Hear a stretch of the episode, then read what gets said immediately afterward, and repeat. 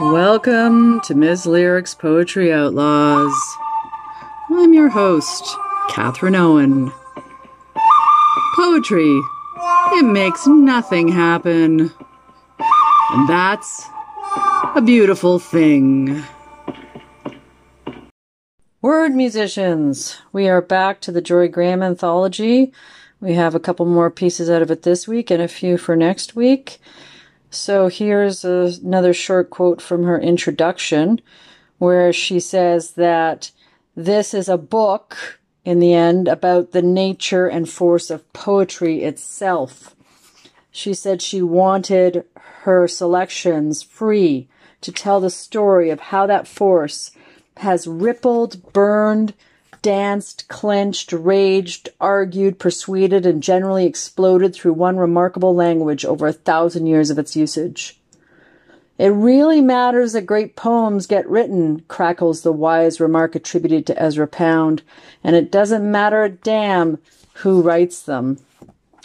Well, maybe so, maybe not. I think uh, John Berryman, whose poem we're going to read today, his probably most famous and well known Dream Song, Dream Song 29. Uh, did it matter that he wrote it and not anybody else? Well, I don't know if anybody else could have written it. Uh, he was the one going through psychoanalysis. He was the one whose father had committed suicide in front of him at age 12.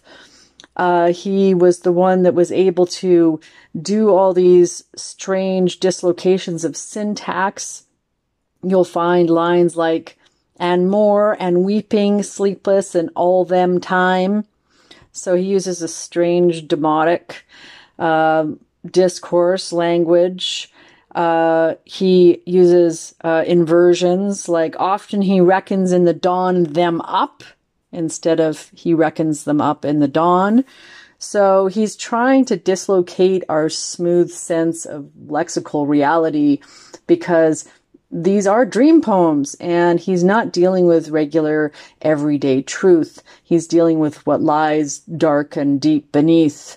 And a lot of it surrounds in these three stanzas of six lines each a sense of guilt, shame, anxiety that you're always complicit and guilty. And it's about depression. It's got, um, rhymes in it of time and chime and half rhymes with mind. And he's got a lot of uh, short words did, found, up. He's got a resonance with blind, thinking, the little cough, the odor, nobody's missing. All these mm, connections and um, discombobulations and ampersands in lieu of the word and.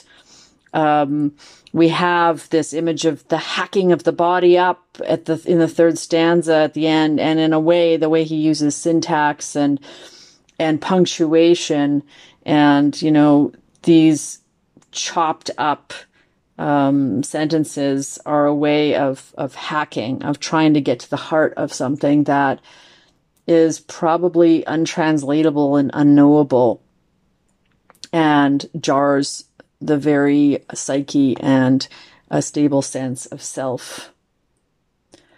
So this is John Berryman with number 29 from the Dream Songs. Oh, and also the persona Henry. How could I fail to mention Henry? Henry is John Berryman's alter ego in the Dream Songs, and he frequently recurs as this shameful, guilty, lonely figure that can't quite figure his life out and doesn't know what his place uh, in existence is.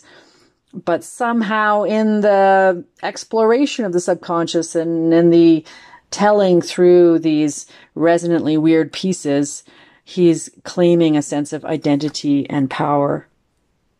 John Berryman, Dream Song number 29. There sat down once a thing on Henry's heart so heavy, if he had a hundred years and more, and weeping sleepless and all them time Henry could not make good. Starts again always in Henry's ears, the little cough somewhere, an odor, a chime. And there is another thing he has in mind, like a grave Sienese face a thousand years would fail to blur the still profiled reproach of. Ghastly, with open eyes he attends, blind. All the bells say, Too late. This is not for tears. Thinking. But never did Henry, as he thought he did, end anyone and hacks her body up and hide the pieces where they may be found. He knows. He went over everyone, and nobody's missing. Often he reckons in the dawn them up. Nobody is ever missing. You've been listening to Ms. Lyric's Poetry Outlaws. Stay fierce, word musicians.